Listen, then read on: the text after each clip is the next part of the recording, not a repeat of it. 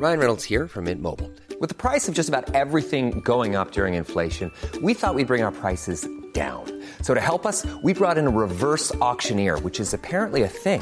Mint Mobile Unlimited Premium Wireless. How to get thirty, thirty, how to get thirty, how to get twenty, twenty, twenty, how to get twenty, twenty, how to get fifteen, fifteen, fifteen, fifteen, just fifteen bucks a month? Sold! Give it a try at mintmobile.com slash switch. forty-five dollars up front for three months plus taxes and fees. Promoting for new customers for limited time. Unlimited more than forty gigabytes per month. Slows full terms at mint mobile dot com.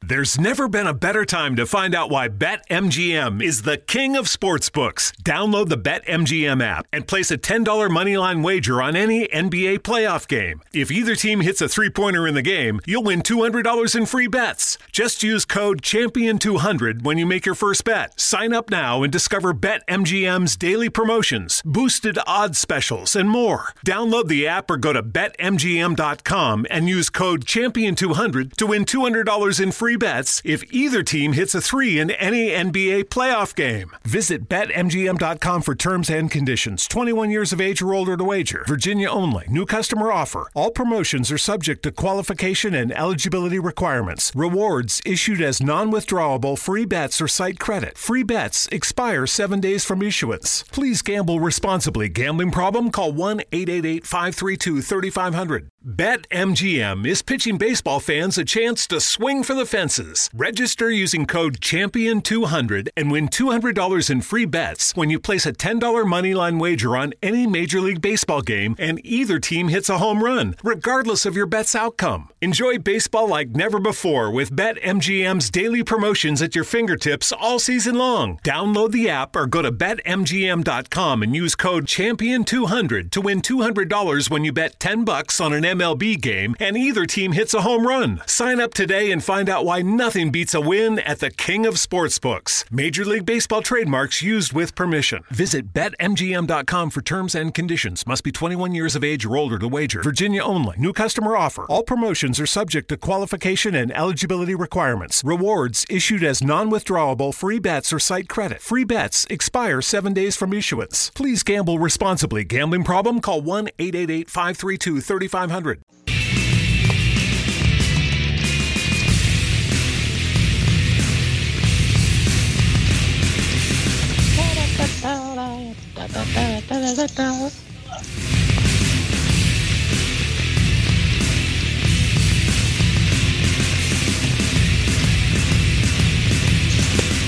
What's up, everybody, and welcome to Corner to Corner Wrestling Radio. It's myself, Stan Crow. The triple threat is is with me.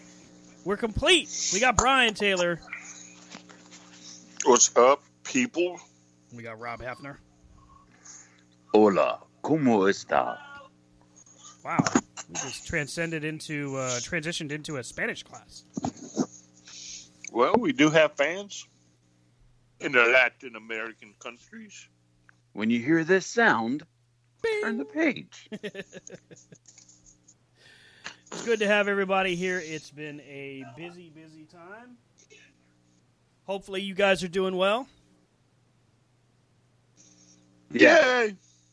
Oh, I just, yeah, I thought you were talking to to listening audience. Oh, no, no, no. I was asking my two best friends that anyone could have. How Where are the two best friends that anyone could ever have?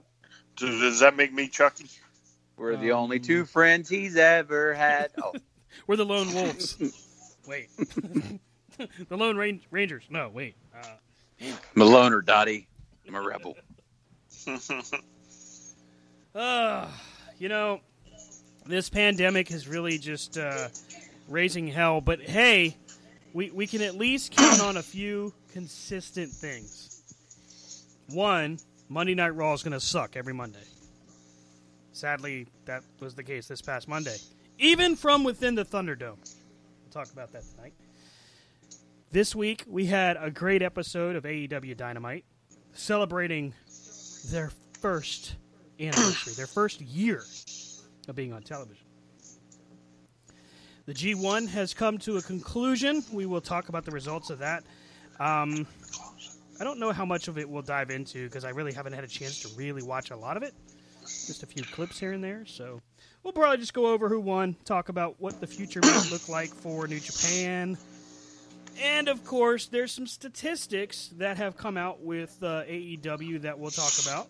Interesting ones that uh, could very well cause some heads to roll up north again. Is it up north still if there's they're kind of headquarters in Florida still? I guess it's still up north. Yes. Yeah, because that would be corporate, so I think you have to go with corporate. Uh, first things first, I will say that uh, we we learned of indie star Tony Deppen. Now, I don't think I've ever seen this guy perform, but apparently he wrestled for Game Changer Wrestling at the Collective last weekend. And he has also competed for Joey Janela in uh, some of his spring break events. But apparently he tested positive for covid nineteen, so he took to social media, told everybody that... Uh, He got a positive result, said he's one week in through his uh, uh, quarantine. He's feeling a little better, but um, says he was lucky that none of the people he was around all weekend had positive results, except, no, I'm sorry, none of the people that he was in the car with had positive results, even the people he was in the car for nine hours. It seems unlikely that you'd go nine hours and not test positive, unless these guys just aren't being honest. Well, I mean, so if, if it was this weekend, I think there's like a, a what do you call it, a gestation period? Yeah, they, there is. If we remember, two to ten days or something? Yeah, it's kind of crazy. So, I mean, I don't, I don't know how the testing works in relation to that, you know, but... I might have waited a little bit longer before I got tested. Yeah. Um, hopefully the folks that he was in the car with, um, you know, wait before they take their next booking, because that's just, damn, that's risky. Yeah, yeah.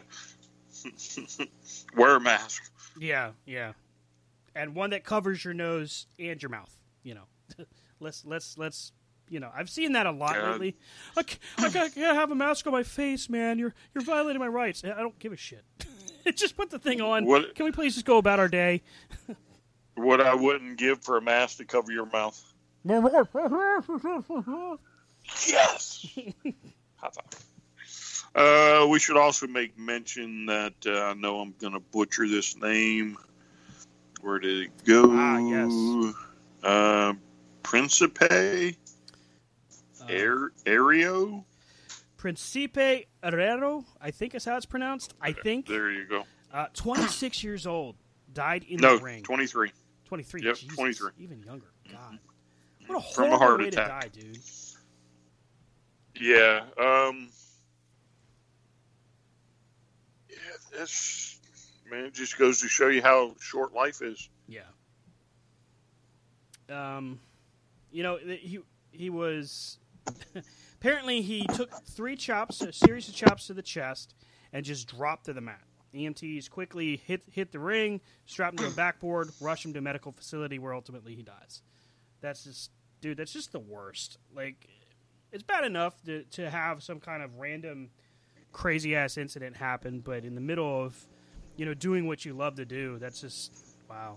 I feel for his family, you know? Oh, yeah. Uh, again, who, who expects a heart attack at twenty-three? Right, right. So, um, Godspeed, my friend. Yeah. Thoughts and prayers are with you and your family. Absolutely.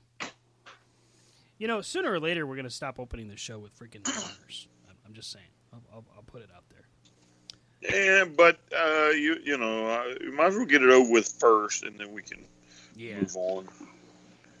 So, guys, I saw this kind of a this question, and, and it's going to take us a little off track, but what the hell? Who was the W W E or W W F champion? Who was the world champion when you guys were born? Hulk Hogan. No, he no. was not. Hogan was a champion in seventy-nine. No, I mean, seventy-eight or seventy-seven. Uh, Had Flair won his first one? Oh, no. Flair didn't get it until... early eighties. Um, I think eighty is it eighty-three at Starrcade, eighty-three against Harley Race. Yeah, yeah. I think that's right. Oh my God, um, Pedro Morales, maybe for, for me. Let's find out. Let's let's go to the internet and find out. All right. So Brian is February seventy-three. Seventy-three. Uh, Ivan Koloff? No. Bruno. Bruno. Oh, that's a good champion. Wait, yeah, but we might all be Bruno.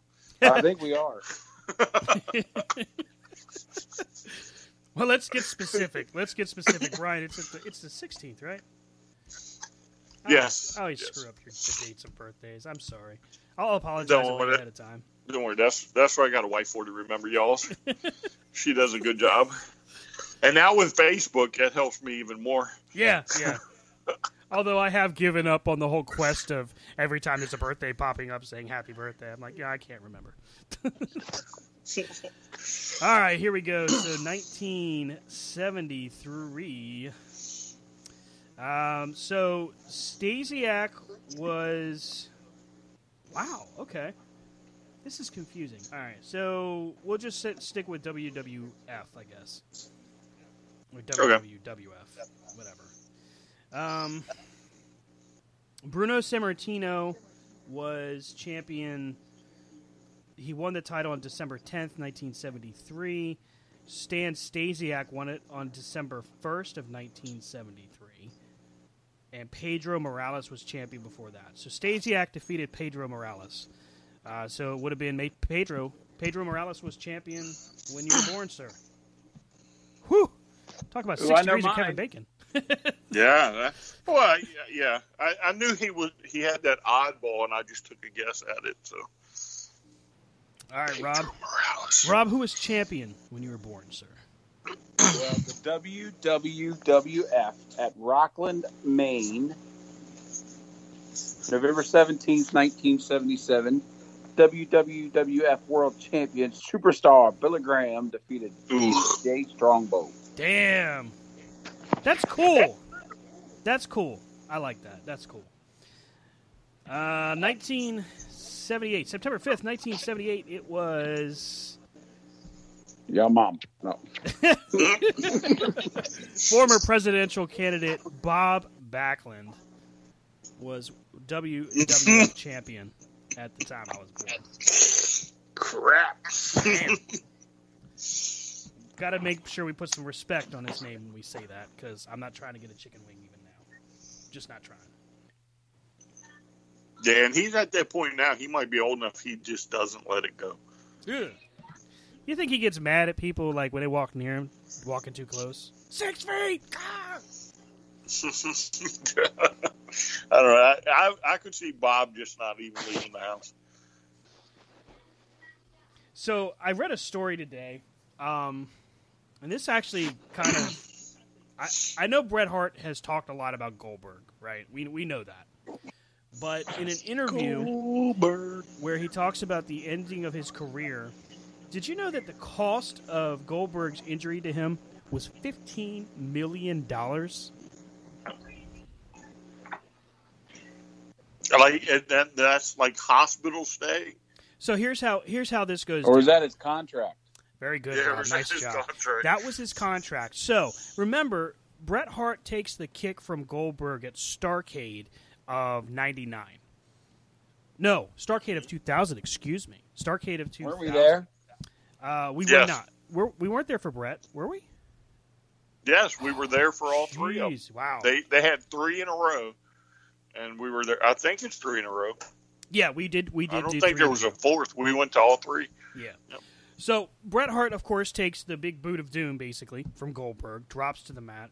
Now, it was only six months later that the World Wrestling Federation at the time would purchase W C W. Well, wrestlers that managed to really make a big, big payout were really few and far between, actually. It was Hulk Hogan and Goldberg, because they had contracts directly with Ted Turner. You know who else had a contract directly with Ted Turner? Bret Hart. Because Bret was fired only uh, let's see here, ten months after his injury, he was fired, released from his contract. His contract was then null and void.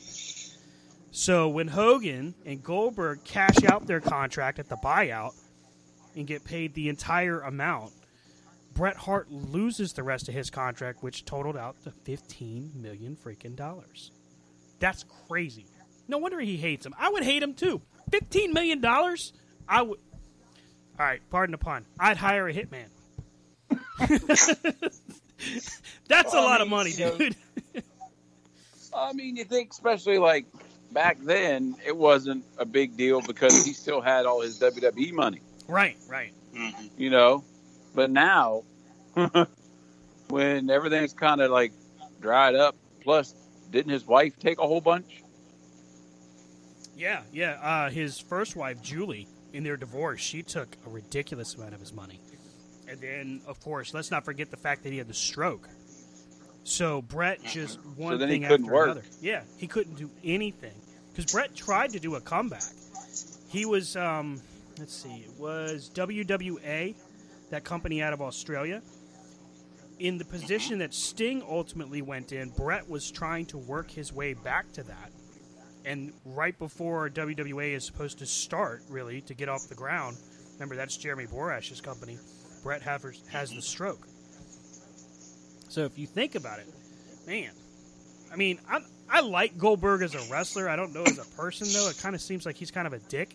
He apparently never called Bret Hart to apologize for the injury. That's just cold, man. Yeah, but, I mean, look at how much he got as far as, like, how far he got in so little time, right? So he never paid his dues. Very true. He really didn't. He, you know he what I'm saying? He was thrust so, in the spotlight and stayed there. Yeah, I, I would imagine ego took over pretty quick. And I imagine also back then he had handlers, you know? Right. So, like, Like Brian said, he never paid his dues to learn the business, to know what to say, what not to say, who to talk to, whatever. Not to say he didn't, but also him being in the position he is, he had people around him telling him, all right, this is where you go, this is what you talk. And um, and so that could be it. Or he could just be rude. I don't know. I mean, it's it's amazing the stuff you learn after the fact. And, you know, for a while, for the longest time, I know that I considered Bret Hart to be just straight up bitter. But you learn about this sort of thing, it's like, well, sh- no wonder. You'd be, I would be extremely bitter knowing that that kind of money was cost because of somebody's, you know, irresponsible behavior. That's just awful. And then to know that he could have, you know, he could have made it right. He could have maybe visited him in the hospital. He could have, hell, he could have paid him. He could have sent him some money, something. You know, offer to help this guy, and he doesn't do anything to make it right. It's just, that's a horrible take, horrible move. Well, and also you got to think about the bitterness part of it, the fact that Goldberg has continued to earn money in the business. When Bret is limited on what he can do in the business, mm-hmm. plus he's very bitter about, and rightfully so, how it ended. Yeah. You know? To go from the mountaintop to the outhouse really quick. Mm-hmm. You know, you know, I saw, it's funny you bring up Bret. Uh, so I saw something on Facebook, I guess it is, mm-hmm. where he, you know, he does uh, like a, kind of like Mick Foley, the little speaking engagements or whatever. Mm-hmm. And he, he, he tells backstories, backstage stories. Mm-hmm.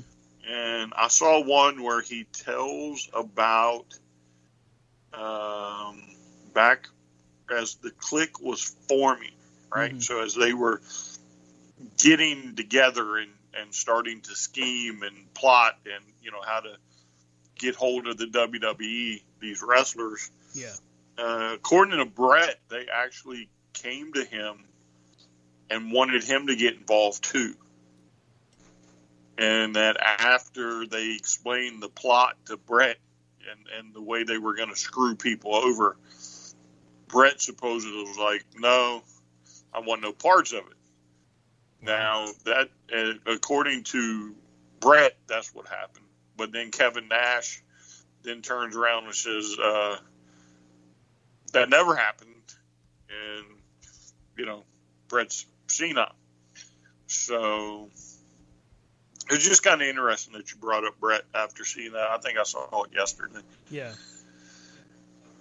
It's just, it's crazy because, you know, I, I know that for a long time we used to joke about it. You know, Bret's just a bitter old man angry at the world because of the screw job.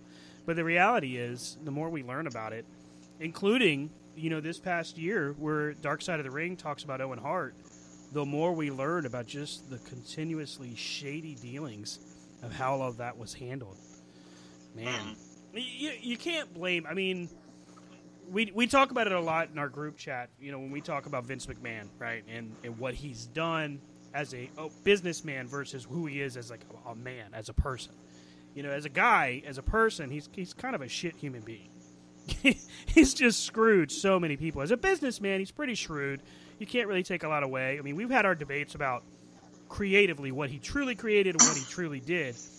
But I'm willing to, you know, to call a spade a spade and say, yeah, as a businessman, he made a lot of great moves. Granted, he had help and the right people, right time, all that stuff. But as a as a human being, it's just the more you learn, it's just like, geez. So then you add to that Goldberg and everything. It's no wonder Bret is so just angry at the world. I don't blame him. Yeah, well, I mean, you also have to factor in um, wrestling with shadows. So remember, he just got that, what, twenty million dollars deal from the W W E? Yeah. And then that falls through, and, you know, that leads to him going to W C W and the the God, I, I don't the mismanagement or whatever there. So it's just absolutely crazy. You know, the amazing thing is Eric Bischoff still buries him today in his speaking engagements. Talks about Bret. Yeah, yeah. Talks about how Bret was always late to events. Never showed up on time. It, it sounds kind of it, it sounds ridiculously similar to conversations we've had with Mister DeVore about, about call times. He would deliberately change the call time for an event just to try to get Bret Hart to be there early, and none of it it never worked. He said he was always late at least an hour or two. That's crazy.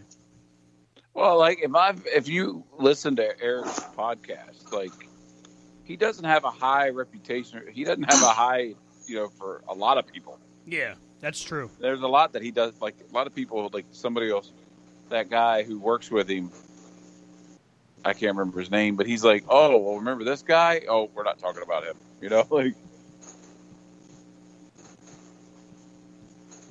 Yeah, it's just. But he, Go ahead. Eric, Eric Bischoff also reminds me of somebody who, and, and Bret, that can hold a grudge. Well, I mean. In in Eric's case, I don't really give him a whole lot of credence to it. I, don't, I don't really don't give a lot of buy-in. But when it comes to Bret, like, at first I didn't want to because he just seemed like he was angry. And, of course, he hated Shawn Michaels. And at the time, Shawn was, like, the end-all, be-all for me. So, you know, I was damned no. if I was going to turn my back on that, right? But then as you learn more and really hear just some, unfortunately, just some really crappy moves by... by Shawn and, and the rest of the clique. It's like, geez. And honestly, I had never heard that they had approached Bret Hart before. That's crazy. Yeah, um, I, I'm sure you can find, well, I don't remember if I shared it. I don't think I did, but yeah, I mean, you can, I guess, if you can find some of these speaking engagements he, he, he does, mm-hmm. um, it's in one of these. So I guess he, He's like in Germany or over, or he's doing one in Germany, and he tells the story. Somebody then tweets Kevin Nash. Kevin Nash is like, "No, that's not right." And then the next, the next one he does, he's like, "Nah, Kevin's full of crap. This is this is how it actually went down." Yeah. And you know, who knows really who to believe? Right. Right. But I mean, think about it. If if Bret is the world champ. Right? Mm-hmm. The apple of Vince's eye. And you know you're not getting that title from him. at, at, you know, at the time, because this was like before the the click, you know, is even known, mm-hmm. right? So they're they're forming this plot. Why wouldn't you include every champion in the building? Yeah. I mean, that's the only way you can secure your your title. And, I mean, think about it. If you don't include Bret and Bret finds out, then he can derail the whole the whole thing. Yeah, he can out you almost immediately. Right. But if you include him and then somewhere along the way you stick him in the back and get that title from him, he's going to look like an idiot when he tells you the story. Right. You know, when he goes to Vince. Mm. Oh, oh, Vince, no, you can't take, you can't do this. You know, two weeks ago we had this conversation. He said, blah, blah, blah, blah, blah, blah. If you're Vince, what are you going to do to Bret? You're just going to, you're going to get that far off stare, mm. you know, kind of like a dog does when they cock their head and the ears go up. And you're like, this dude's crazy. He's desperate to hold on to his spot. Right, right, right. right. Which is so a damn it, shame. Yeah, I, I mean, I honestly think it's probably it's probably real. They probably approached him, mm-hmm. and for the sake of the business, Bret didn't tell nobody because they were probably going to hose him over. Mm. Then a few weeks later on Monday Night Raw. Yeah, the plot thickens, right? Yeah. The world as we know was over. I remember, you know, when, when Bret beats Ric Flair in September of ninety-two, like, the whole world is like, holy hell, what just happened? Like, Ric Flair to be beaten by a guy like Bret Hart at that time. I mean, not that Bret wasn't ready. He definitely was. But it was crazy. Like, how do you even predict something like that? But then to see him just go through, and, and Bret mows down challengers through that first run. One of these days, we should do a show just off of championship runs. You know, of like our favorite championship run. Because Bret's first run as champion, he mows down everybody except for Yokozuna. I mean, Razor Ramon, Shawn Michaels, um, Jerry Lawler. I mean, these were in the early nineties. Even greats. Of course, Ric Flair, too. He even beats Ric Flair in a, um, uh, shoot, in a rematch, a televised rematch. So, I mean, it's it's crazy to me to think about it. All of these things that he does for that company at a time where the W W F was struggling at, at the box office as a draw to sell tickets. It really wasn't until, what, late ninety-six that the box office starts to pick back up. And even then, it's slow. Because when the Monday Night Wars really happen, they're getting rid of water coolers. They're getting rid of pencils and staplers they don't need to try to stay moving. Yeah, I, I think it's probably a little bit later, ninety-six. Um, because yeah, again, up timeline and, a little, little back backwards. Well, if I remember right, up until Mick Foley wins the title, they were steadily plummeting, right. And there was nothing anybody could do, right? I, I, I mean, I think up until Foley wins that title, the stories are that he could close, mm-hmm. you know, he could walk away. He could, you know, they, you know, again, the water coolers, the pencils, the whole nine yards. So because they were steadily losing during that period. Mm-hmm. And they were, you know, just trying anything to, to hold on. And so I think up until that point, which is probably past ninety-six a little bit, or maybe late ninety-six, wherever it would fall. No, I guess it would. It wouldn't be ninety-six. I guess it'd be a little bit later. Uh, I would say, you know, to your point. When we get to the the, the top ten list for W C W. You know, failed gimmicks and angles. I wonder if perhaps we could include, you know, just as an honorable mention, the uh, the fake Razor and fake Diesel, just because of the timing of how they were introduced. Yeah, but they'd be W W F, right? Yeah, yeah. I mean, it was yeah. W W F when they were introduced. Remember, because Nash and Hall, they're like, "Yep, we're going." we they do the curtain call. See ya. That's the first time I remember learn, you know, realizing that Vince owned the gimmick, not the person. Yeah. Uh-huh. You know, because it was the first time I remember him repackaging somebody so quick and be like, "Oh, you don't want to work here? Fine. We'll get somebody else to dress in your outfit. And we'll make fun of you." Well, I think I think even even for me, that was probably the first time that you realize that he owns a lot of the gimmicks. Because, I mean, think about it, up until then, anybody that came, if they were repackaged, they got a new gimmick. You know, but they if they went somewhere else, you know, they reverted to an earlier one. Whereas this one, they just straight up were like, nah, we can get somebody else to be Razor. Right, right.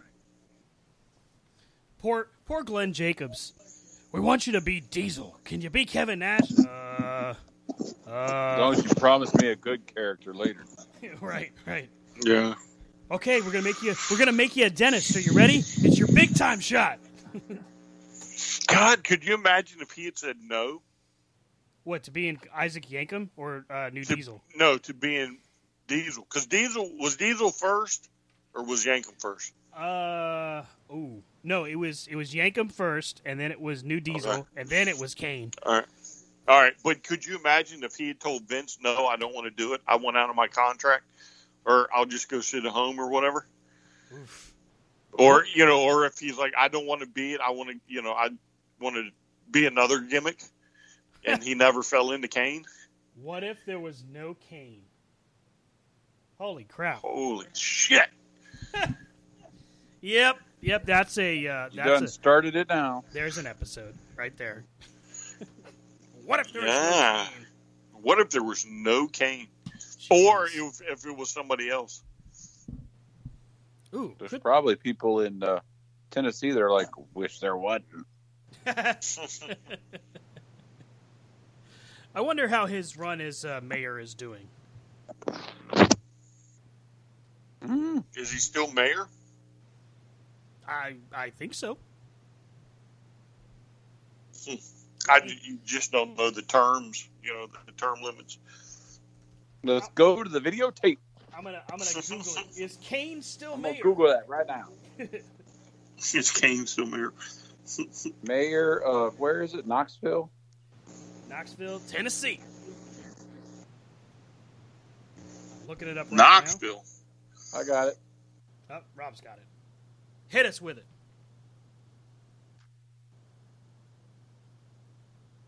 That was your cue. Hmm. Hmm, he says. Interesting.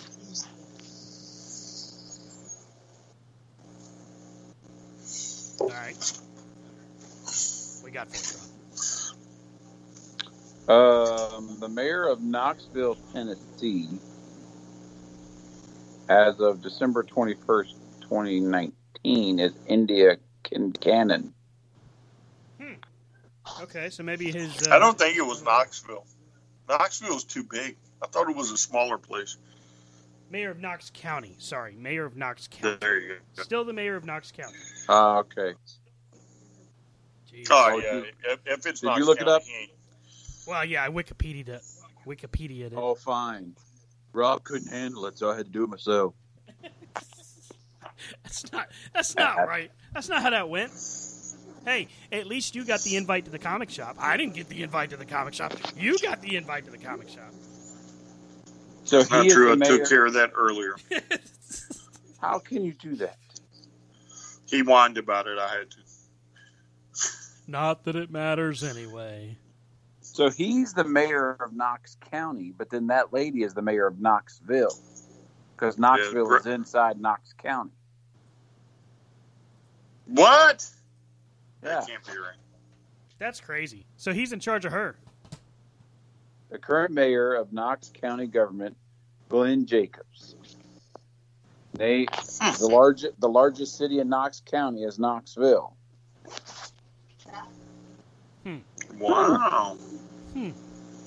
You're just mad you're at the bottom of the leaderboard. What if, what if he had actually ran under his gimmick? Nah, that was... Are you kidding me? Or in he... Tennessee, they'd have loved it. I think he did something like that. He chokeslammed somebody or something. Oh, that'd be awesome. That's how that's how debates need to be from now on. Just put him in a ring and let him fight. Fight. But his chief of staff's in trouble. Uh-oh. Mayor's chief of staff shouldn't have borrowed county golf cart after my wife broke her foot. Go! No joke. You can't do that. Mm-mm. Knox County Mayor Glenn Jacobs said Thursday night in a statement he was he placed his chief of staff on administrative leave this week to do it due to a mistake he made over a borrowed county golf cart.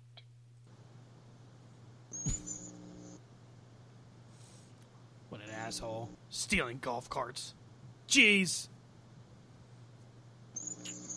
No, he's got to go. Vote him out. He said he, his wife broke her foot. So he reached out to the county parks and rec to borrow the golf cart so his wife could get around. He said the carts weren't being used by anyone at the time because recreation was shut down due to covid nineteen. Hmm. Mm-mm-mm. I don't see a problem. Misappropriation of government property mm. is your problem. Womp, womp, womp, womp. Oh, well. well. Oh, well. Uh, so, that's kind of the news of the week as far as, like, outside of what I figured we'd talk about this week. Um, really not a lot going on as far as newsworthiness. I, I, I did show that or see that uh, indie sensation Kurt Stallion was signed to N X T and debuted on two oh five live this week. Um, and...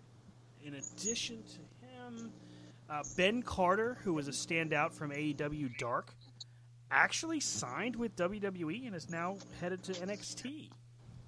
I thought it was uh, N X T U K, though. Uh, yes, it is N X T U K, and he, is, he does not have a start date yet, but he has officially signed. Good for him. Yeah. I want to see these guys that, that are on Dark really, honestly, you know there's not a way impossible for them to actually, you know, be in the main stage of A E W while everything is going on storyline-wise. But, you know, if you can continue the strength of Dark, which they really have done well with, there's no reason they can't be on a low-end deal. But if you're going to get offered stupid money, and, and you figure N X T is probably offering these guys pretty stupid money, especially N X T U K since they're rebuilding the brand. I mean, it, it's kind of silly to not take it, at least, and, and get that, yeah, I was there, now I'm here kind of thing.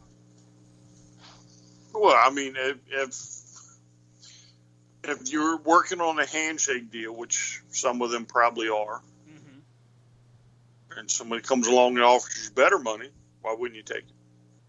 Well, I mean, you know, Pineapple Pete probably wasn't going to win the A E W World Championship. But Sugar Dunkerton, when he comes back, because I have a feeling he will get signed with A E W at some point. When he debuts as Sugar Dunkerton, I think he'll do very, very well. You know, but that was one of those uh, serendipity kind of moments of, of COVID where they've got, hey, we got a need for some people to be in the crowd. Let's put some indie guys and give them some, give them some work. And he ends up having a great standout match with Chris Jericho. Mm-hmm. Well, I, w- I would imagine that once COVID is over, mm-hmm. some of these guys may very well um, go back to what they were doing before. Mm-hmm. Yeah, probably not. So. I, I mean, this they have. I understand and the need for what they're doing with Dark, because I mean they put up like sixteen matches or some craziness. Oh yeah, it's like a pay per view style card that they release yeah. every week for free. So, but uh, I mean, if we think the, the W W E's roster of talent is crazy, then A E W's got to be pushing one now too. Mm-hmm. So I don't see them staying under contract until, but until COVID's over. But hey, if a wrestling company offers you crazy money, you'd be like, sure. Well, yeah, I mean, of course. Unless, go ahead. Unless you're Will Hobbs. Yeah, I think Will Hobbs. If if I'm A E W right now, and I'm looking on the horizon, here's a guy that you've got you've got dollar bills in. You could really make money with him. So you may not have millions you can throw his way right this moment, but yeah, you got to keep him. Give him a car. You're the freaking Khan family. Do something, but keep him, because if he goes to W W E, yeah. they'll do the same thing. Well, he's make not though. I'm pretty sure he's signed. Did he, did sure he officially sign a contract? Yeah. Good for him. Yep. So, good for him. I think that's why he went to uh, Dynamite and uh, was supposed to be in that the, you know, the main event there for that one week until yeah everything uh, went south. Rooster Tail, yeah, Rooster Tail got sick. um. So hey, I, I figure since they had their. Their birthday, their first anniversary, we should talk about A E W's anniversary edition of Dynamite. Um, let's just start from start from the beginning of the show. I had it all pulled up and then it blanked out, sorry. So we get F T R and the Best Friends in a tag team championship brush with greatness matchup. Was that a brush with greatness? You know, at first, at first they don't call it that, which was uh-huh. interesting. I was, part of me was thinking maybe they heard, maybe I don't know, not that they'd really give a damn, but maybe they heard, you know, people saying you stole that. But then it hit me in they're the like, middle of it. Prove it. Well, yeah, I mean, of course they're going to be like, well, we got lawyers, you don't have nothing, so yeah, yeah. But however. Uh, you know, nothing ever truly disappears off the internet. So right, right. I'm pretty sure those lawyers would be like, "Uh-oh, we'll go away for lifetime free tickets and free figures." Yeah, really. Just send me every wave for free. You no, don't... no. What are you talking about? Just you? Oh yeah, us, us. I meant to say us. Didn't I, I didn't say us. Son oh, of a. You saw how quick he just threw it. Brian, did us. You feel that bus running over you? I did, man. I did. Rob even said, Rob even even pluraled it so that it would be, you know, everybody involved. Rob was very quick. And there you I, go, I just hosing everybody. All, all my fault. But yeah, I would think I would think the every wave of figures and uh, hey, how about how about a, a replica of each belt and we're good to go. Mm, no, I, I want I want tickets within one hundred miles. Ooh, all right, yep, you know what? Screw the belts. I'll take tickets within one hundred miles. Yep, you're right. You're absolutely right, Brian. This is why you should be an agent, my agent, our agent. Brian knows how to cut deals. Sit. Let's, let's get this thing signed. Yeah, let's get I'm it done. I'm an agent of two dudes. Two dudes. Try to be two dudes. dudes. So I can't I can't wait to tell U C W. You two are not going back on the mic until your contract's renegotiated. Oh, my God. But I'll be there anytime you need me. Dave, I'm here for you.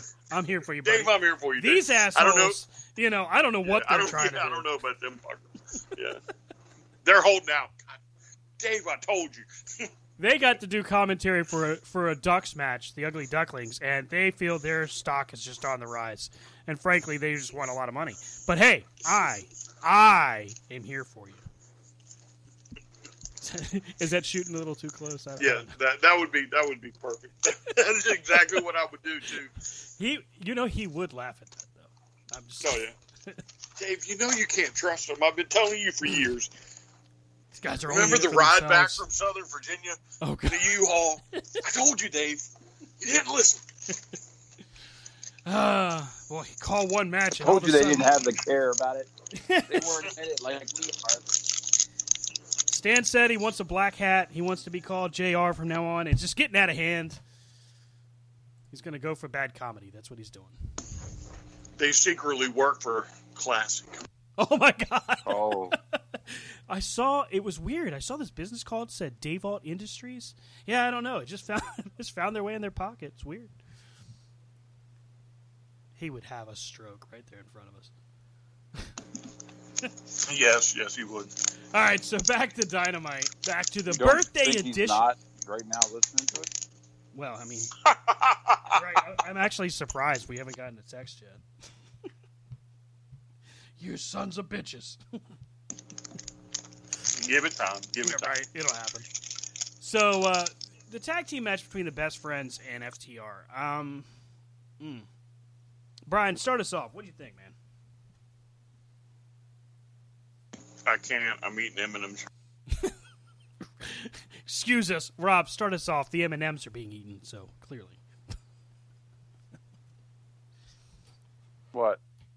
Oof. Ouch. Your thoughts on F T R and the Best Friends tag match?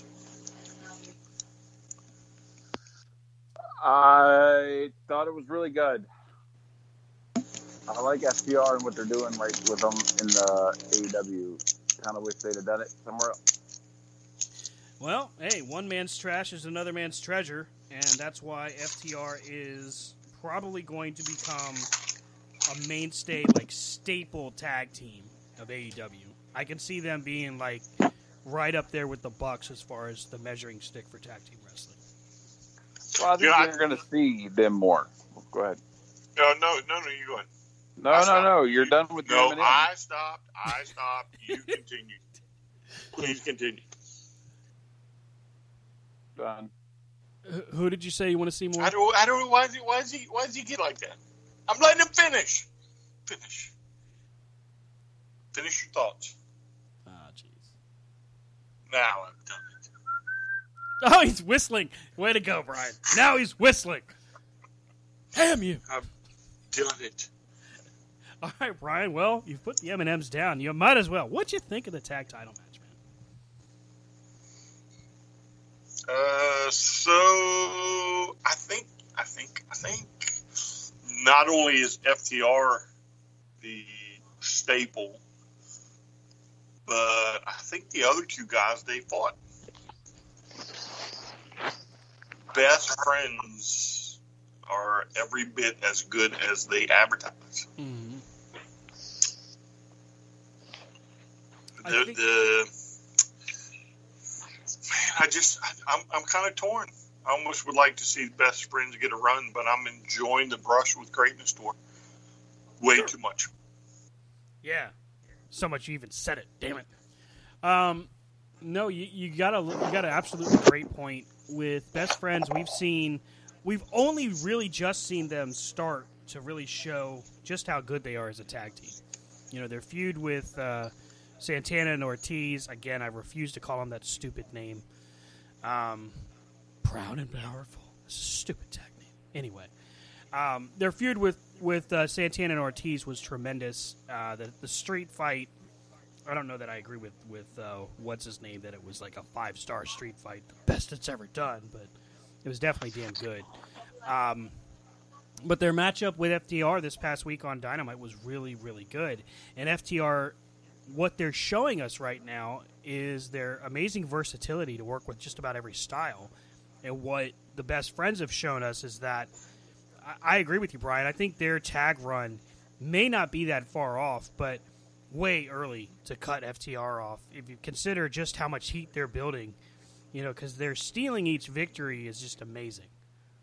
Like this week was probably the, the best one so far where Tully manages to sneak the title around, and then the delivery of the, the belt shot to, I think it was Chuck that got hit in the head, um, was just, wow. It was really, really well done. I really dug it. And what about what about the um, the outside the ring action where Trent gets thrown through the arcade machine? As a retro game enthusiast myself, I'd have been furious if somebody did that to me. Yeah, but you know it wasn't real, right?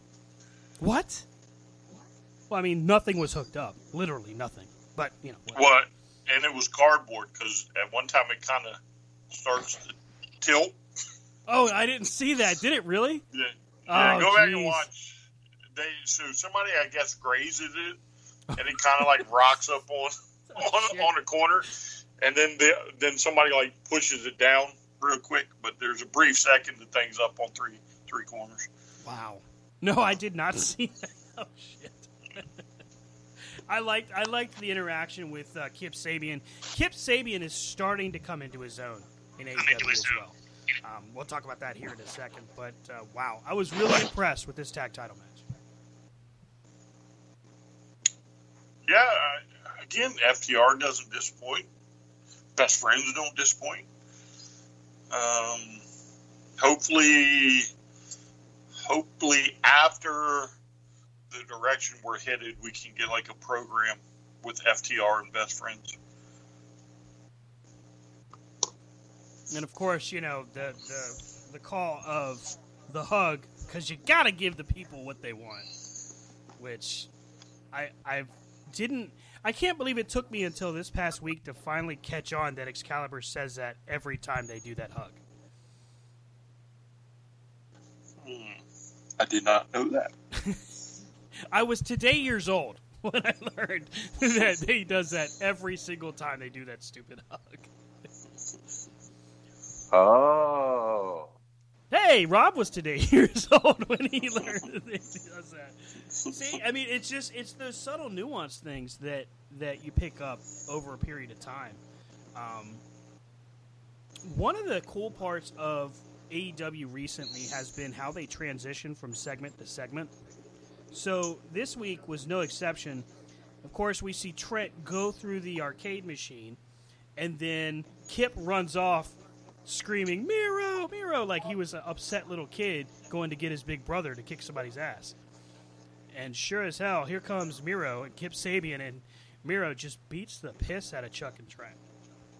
And then we get right into a tag match where Miro and Kip actually had a great match against Sean Maluda, former uh, Cruiserweight Classic performer and two oh five Live, uh, and Lee Johnson, who is best known for a guest spot on Raw against, uh, I want to say, Braun Strowman, and then, of course, he performed in Evolve.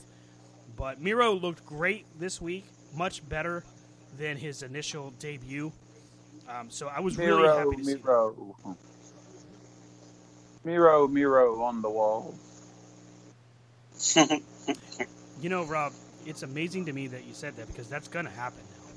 Somehow we're going to see a segment where Kip is like, Miro, Miro on the wall, or something. Will you happen. Come out and beat this man? um, it's has Penelope Ford, is she being positioned in the background on purpose, you think? Wouldn't you? Um, I don't think so. I just, I think with uh, Brit coming back, mm-hmm. um, the spotlight is on her, and it'll eventually make its way back around to Penelope. Yeah, I mean, I I kind of agree with Rob. I think I would I would probably position her in the background, at least for now, because of the fact that, you know, your your two main characters in this storyline is Miro and Kip. So, I mean, Penelope's the bride, but she needs to play a back a backseat role to these guys, because they're just, you're focusing right now on the buildup of Miro and the, the generation of heat for Kip. That's really your goal. Way to go. You've just given somebody a new tag team name. What, the Generation of Heat? Yes. Ooh. You know what? That's actually not a bad name. Damn. Of course it's no. not. You thought of it, doof. Excellent. So, uh, mark the time yeah. and the date. Debuting next week on A E W. Put it in your back pocket. Now, Matt and Nick, that's going to cost you. I'm telling you. It's going to cost you. And so, mark the time and the date so the attorneys know that on this day. But we'll gladly accept ringside seats to every event. Within one hundred miles. And every figure released. Oh, and ringside seats to your pay-per-views. We're going to throw that in there. That's why I said ringside seats to every event. Because yeah, that's what every means. Well, gosh. Oh, and, I and say paid... every event with an asterisk. uh, and uh, paid trans. Yeah, you're going to pay our trans. Just saying. Uh, okay, so Sunday, October eighteenth, twenty twenty at nine thirty p.m. Eastern Time is when that idea nugget is dropped on you. Just saying. So we go from Miro just having a great, great uh, dominant role to the Murder Hawk Monster, or, or what did you call him, Rooster Tail? Yeah, Rooster, uh, yeah, Rooster Tail. Rooster Tail, Lance Archer beating the tar out of John Moxley backstage. Um, the build-up for this match was great. We'll talk about how the match panned out after that, but um, I liked what they were doing here. I actually kind of thought, man, maybe maybe Archer's winning the title tonight. Maybe tonight's the night. No. Tonight is the night. Rob, just shut you down. No. No. Sorry, Rob. I didn't mean to give you an idea. Sorry. Live. Not all your ideas can be winners. Well, you know. You're either striking out or hitting home runs. Can't have them both. I guess. Have you ever done either? Yes. Yeah, right. I'm Every- not talking about it in a video game. Oh, well, damn. Now you've just totally taken everything away from me. Does a batting cage count? How do you hit a home run in a batting cage? You hit it really far. Into the net. So that's how I know you've never been to a batting cage. Yes, I have. And it can't be on the tee. Oh, damn. Y'all just making up rules, man. This is crap. This is bull crap. Um, you know, my comedy may suck, but M J F's continues to get better every week. Uh, the segment with Chris Jericho, with his groundbreaking announcement. Um, wow. Now I really, I, I wasn't really sold on this whole storyline. I mean, it was funny, but I was like, yeah, it's not going to amount to crap. But no, uh, in true Chris Jericho and M J F form, I'm drawn in, and now I want to see these guys team together, go through this, uh, what is it, like a buddy cop or odd couple kind of pairing, and then ultimately have their, their matchup, their feud. So I kind of dig it. I, I kind of like this build-up. Dig it, brother. Brother. I, I don't know, man. I'm kind of torn. You're torn? Really? I kind of figured yeah. you were loving this. No, because to me, I can't. I can't quite figure out the figure out what where we're going with this. If that makes sense, I don't know if I want to see an M J F versus Jericho feud. Wow.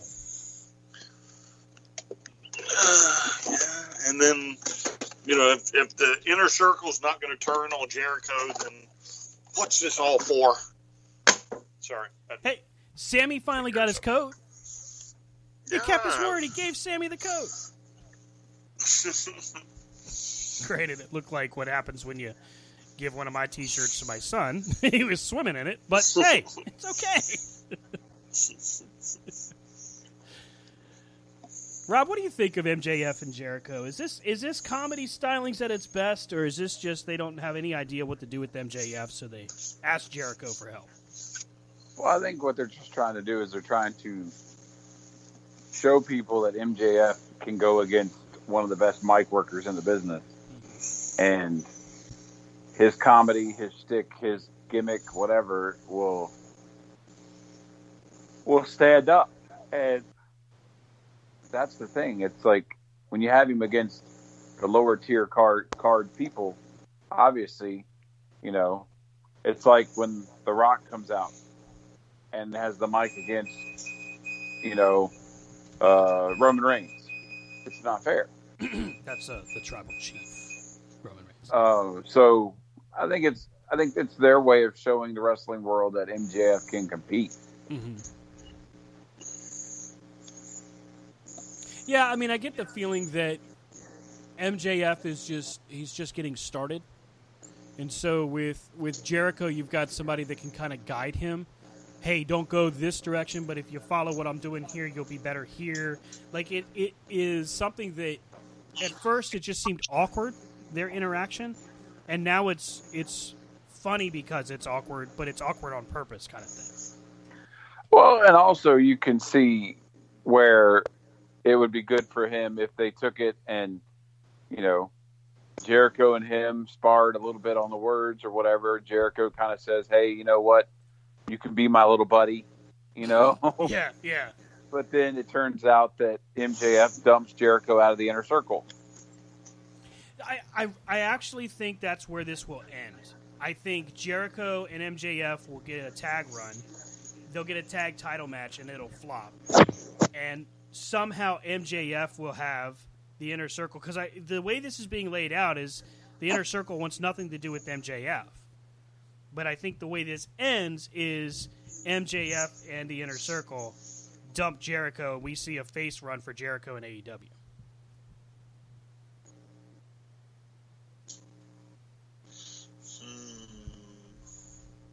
I think that's what I'm afraid of. Well, I, for me, if crowds are coming back the way they're describing here soon in Jacksonville, it makes sense because, you know, they got the sing-along with his music, and it's he is so popular. It's basically Ric Flair. It's he's so popular, you could have him poke Tony Schiavone in the eye, kick J R in the balls, and then smack a woman in the front row, and he'd still get cheered like crazy. Now, now, you know they're not going to let him kick J R in the balls. Why not? Everybody else has. Jim Ross has gotten the crap kicked out of him. Although, I don't know, Tony Schiavone might be the new guy. He might be that, that role after this week. I mean, getting the the, the segment with Brit Baker. I, I don't know. Brit Baker is getting better as a bad guy, but Tony Schiavone steals the segment every time he's with her. He's he's the one I'm watching. Like he's fu- he's the funniest part. Who would ever thought either? Because he didn't really do that stuff back in W C W or the W W F. No, not at all. He he was the straight guy. He was, you know, yeah. I'm calling play-by-play, you do what you do. Mm-hmm. He definitely is funny to watch. I never thought... Remember, and then the funniest part, like, they're, they're Rebel and uh, Britt are talking back and forth, and Rebel's like, is he naked? And Britt's like, are you naked under there? He's like, what? I thought I was supposed to be. Ew! That was that was pretty good. But outside of that, I mean, he, he steals these segments. Um, so Cody and Orange Cassidy. I have to admit, now Wednesday I was I was not feeling great, so I did actually miss this matchup. So between the two of you, I'll leave it in your capable capable hands. The T N T title, Cody and Orange Cassidy. Brian? Uh, yeah, so. Oh, you didn't see it?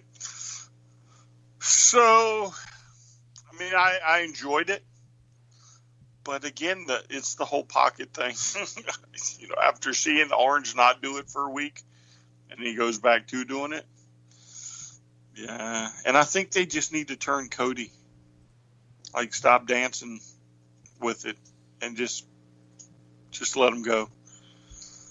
Um, I, it was enjoyable. Uh, may not have been one of my favorites, but it was enjoyable to watch. I'm still amazed at Orange Cassidy, though, and uh, the skill he possesses that eventually when they figure out just to let him go, yeah, uh, it'll be pure gold.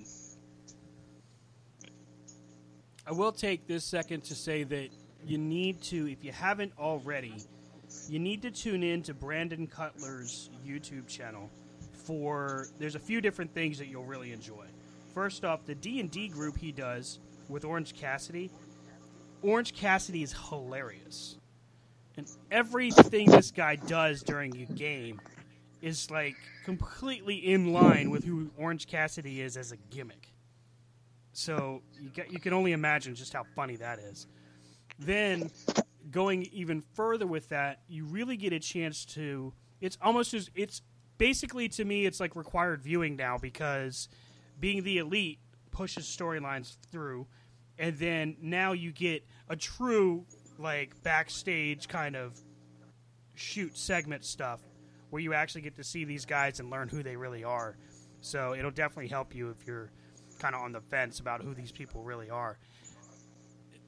Cassidy, I agree. The the hands in the pockets can be frustrating, but I liked the build-up for this matchup and the fact that Cody was like, I'm gonna, I'm not going to let him get away with not locking up. I'm not going to let him. So how did that play out? Well, I, I mean, it played out uh, kind of the way you described it. But however, um, you know, Cassidy still gets away with um, certain things throughout the match. Mm-hmm. Um, that, again, I think there's one point where Cody almost almost crosses that line, mm-hmm. um, but he doesn't quite do it. Um I mean, I think that would have been a perfect opportunity for him to just, like, no offense to Orange Cassidy, but just wreck him. You know, just get so frustrated. You know, you take it to a D Q, and, you know, you have uh, the the Nightmare family run out and pull have to pull him off. Um, you know, to, to me, that it's almost a heelish thing to be like, well, you're going to lock up. And then when they don't lock up, you don't smack the piss out of them. You know, every chance you get, uh, you probably shouldn't have said that in the first place. Um, but again, Orange Cassidy, I think Orange Cassidy is probably one of the best, best workers they have, even with the hands in the pockets. But I, I think it's time that they got rid of that. And I understand why they did it for this. But I would hope moving forward, he just wrestles. Because I think he can out-wrestle the majority of that roster. Now, is he is he the caliber of wrestler as, say, Evil Uno? Because we got to be careful. Oh, nobody said nobody said good. Exactly. Not even not even the not even Omega. Could be the Hollywood Hogan of our time. We're talking about an Evil Uno. There you go, Sonny. I hope you're listening. Hope his son's feeling better. Oh, no, Anthony. I'm sorry. I hope Anthony's Anthony, feeling yeah. uh, Let's see here. So just kind of looking through, Matt Hardy continues to um, push into his character a little bit, and we see him headed back towards, I guess, broken Matt Hardy, um, but not in the way you would have guessed. I guess Sammy Guevara now is pushing the envelope, wanting to do a deletion of Matt Hardy. So... Okay, Matt, you know, Sammy Guevara has managed to hurt Matt Hardy twice now, and now he's pushing for a deletion.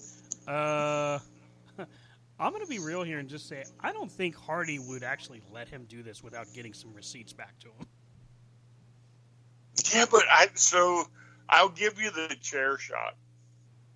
I think that's clearly on Sammy. I'm not going to give you the the, the concussion. I think that was just a bad accident. I think they got carried a little too far past it, past where they wanted to, and I think probably both of them are responsible, and both of them just had an accident. I, I I'm just, I mean, not that I would say that like Sammy grabbed his head and said, "I'm going to kill you," you know what I mean, and spiked him into the ground or anything, but it's just. From my vantage point, it just seems to me like that's just um, obviously with the cinematics of a total deletion kind of match, you have the opportunity to be protected. But I have a feeling that as we get closer to it, because this apparently is headed towards Full Gear, uh, November seventh. So if that's the case, I would imagine as we get there, there's going to be a few opportunities to return fire. Now, I will have to admit, Uh, when the screen clicked on when they were interviewing Matt, I was half expecting, you know, almost like a Black Scorpion type moment. Oh God, no! Don't do this. You know, like like it would be like, you know, a, a segment they filmed earlier or something, and it would be like Matt Hardy, and you know, one of his alter egos threatening, you know, Matt Hardy standing down there. Uh, doing the interview. Um, I don't know why. I, I, I really don't know why, but that was my thought process. Again, when it clicked on, I was like, oh, it's going to be Matt Hardy. Matt Hardy's going to taunt Matt Hardy. This is going to be great. Oh, God. And then it was Sammy. I was like, crap. Um, we know that's that, how it all is going to end eventually for Matt Hardy. Is just going to he's going to take himself out. It's going to be some one of those things. Yeah. Well, I mean, think about it. You could you you could do it with Matt, just like you could do it with Foley, because Foley's got alter egos. Matt has alter egos, and in today's wrestling world, where you have these cinematic matches, you could have Matt wrestle Matt. Oh my God! And you could probably make it look good enough to where you would believe it, and he could retire himself. I mean, think about it. Has deleted me. Yeah, I mean, think about it. Uh, you know, they do they do shows with where the actor is supposedly a twin, mm-hmm. and they're not twins, right? And they talk to each other, and you know, they hold the conversations. And I mean, if they can do it, A E W can do it. What you do is you have him throw himself in the he throws himself in the lake of rejuvenation or whatever, and then his son comes out. And they're like, "Oh my God, Matt Hardy's taking him all himself all the way back to a kid."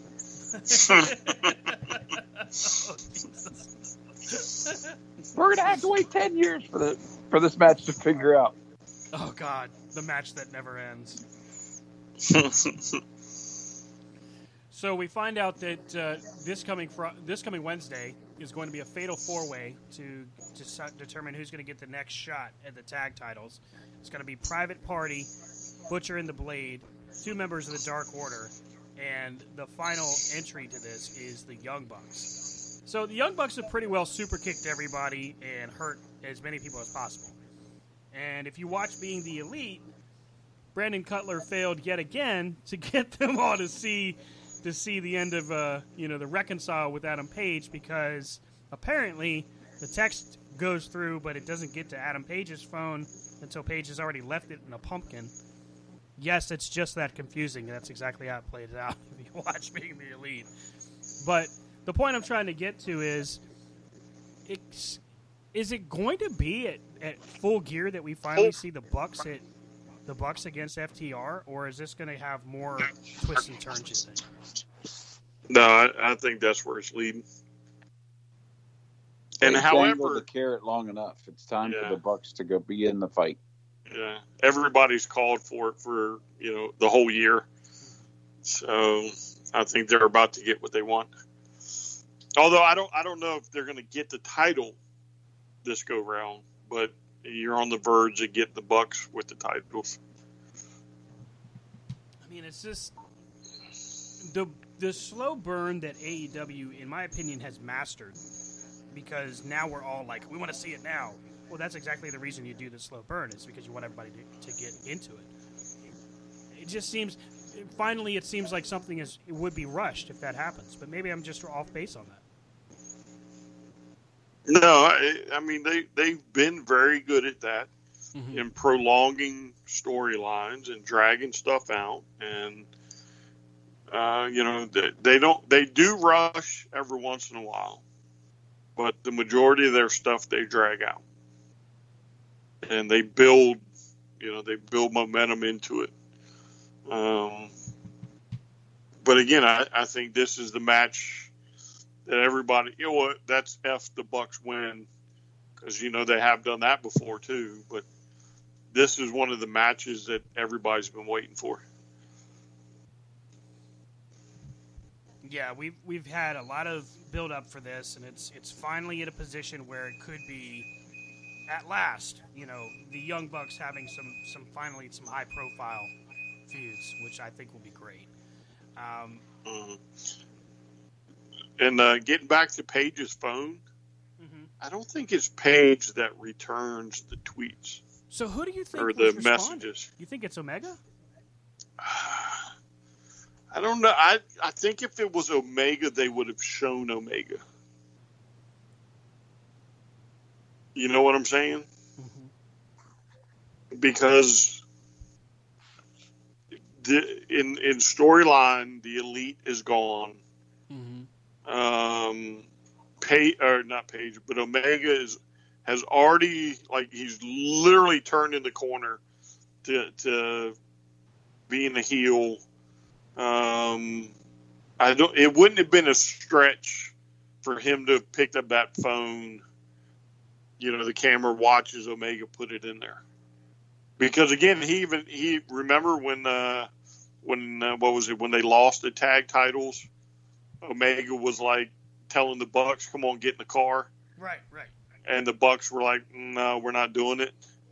And Omega, you know, so you could very, very easily see Omega being like, okay, well, here it goes. F you.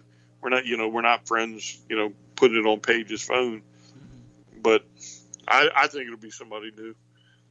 Or maybe it's Cody. Or maybe, yeah, uh, could be Cody. You never know. I mean, he's avoided the Elite pretty much this whole time as far as their storylines. So if mm-hmm. you wanted to get him reinserted, there you go.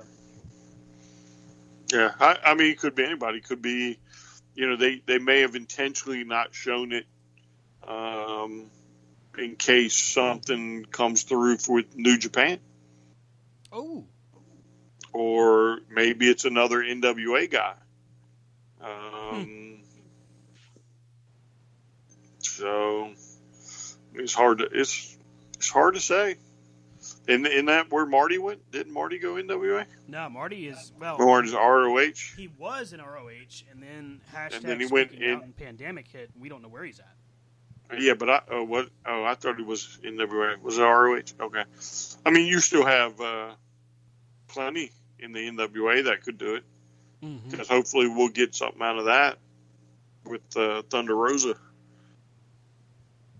Yeah, I think we're actually going to see Shida and Thunder Rosa for a title-for-title match. That would be nice. Yeah. Because yeah. after after this past week where Shida and Big Swole, they actually, um, I caught the second half of this match, and it was just, it was a great sequence of moves. I I want to say that Swole has improved Are you in so much. It?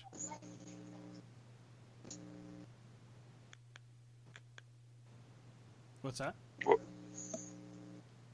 What's Nothing. Oh, okay. I'm sorry. You, you, it sounded like you were starting to say something. I didn't want to cut you off.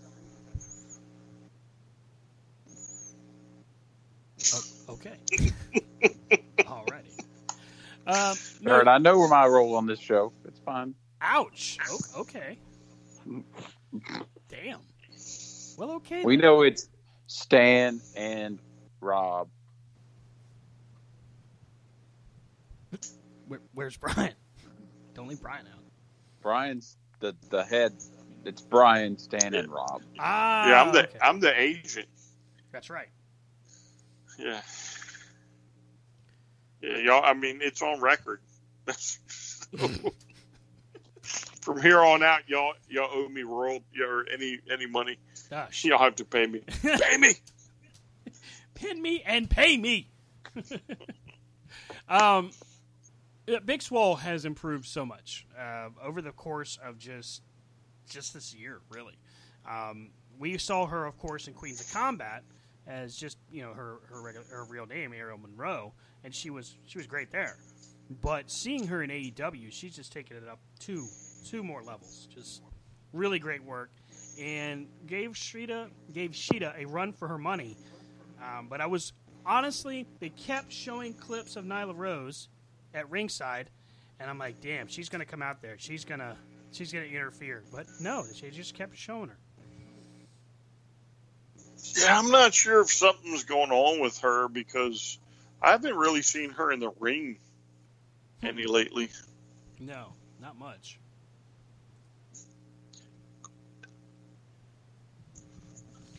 So all of this takes us to the World Championship matchup between Moxley and Rooster Tail, Lance Archer. Um, I've had high hopes for this matchup. High, high hopes. Yeah, very high. And the build-up that they did with Archer just beating the crap out of Moxley backstage, I'm like, wow, tonight's the night. We're going to have a new champ. Mox's... you know, streak is going to come to an end. But instead, honestly, I felt like Archer came off looking just like just another challenger. Mox wins with the Bulldog choke. And, you know, at first, at first Archer pops up, and I'm like, oh, okay, so maybe they're going to keep this moving. But then Kingston, Eddie Kingston comes down after, after he was doing commentary, guest commentary, and the Lucha Brothers come down, and then we proceed to see just a unruly beatdown of John Moxley. That was just like, Jesus.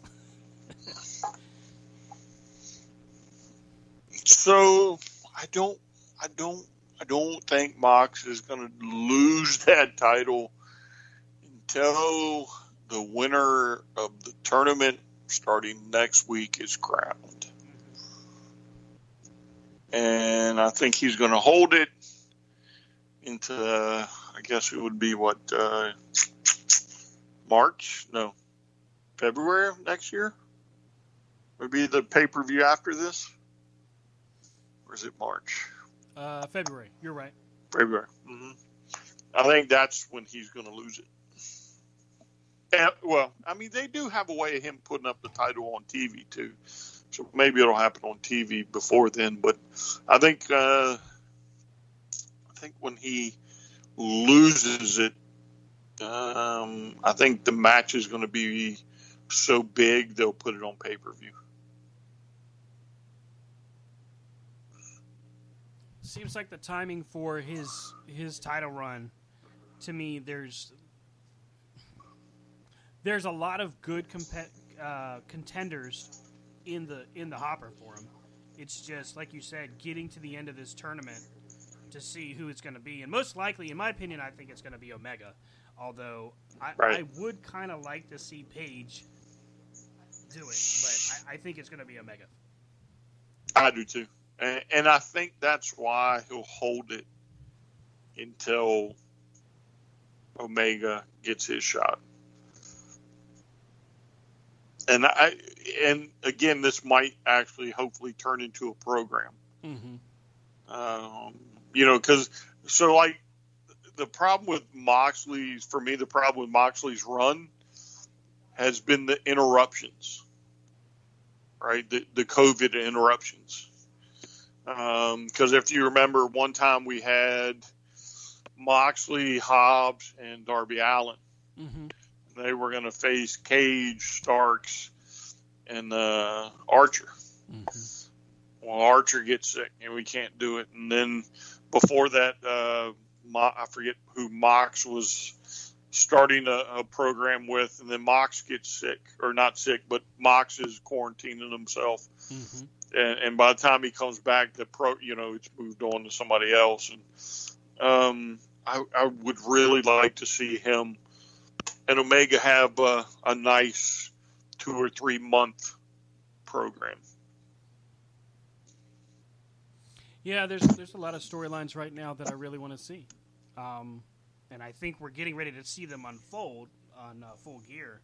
Well, as we head to Full Gear, but I, I really want to see. You know, I want to see Paige and Omega. I want to see their feud. I want to see Mox have a feud that has some, some substance to it. Because I, I don't – not that Eddie Kingston is bad. As a matter of fact, last week we talked about how good he is. It's just – I just don't see Eddie Kingston in that position of being able to hold a feud that keeps our attention longer than maybe a couple of weeks. Well, no, see, I can – because of his mic skills. Right. But the problem is, for me, is with them two, I think if it doesn't end in like a death match, you know what I'm saying? To me, they're they're too they're too extreme, mm-hmm. or they can both be too extreme that if it doesn't end in some crazy match somewhere down the line, it will have all been for nothing. Um. So I'd, I'd have no problem with like a blood feud between these two, but I don't know if I need to see it for the world title. Mm-hmm.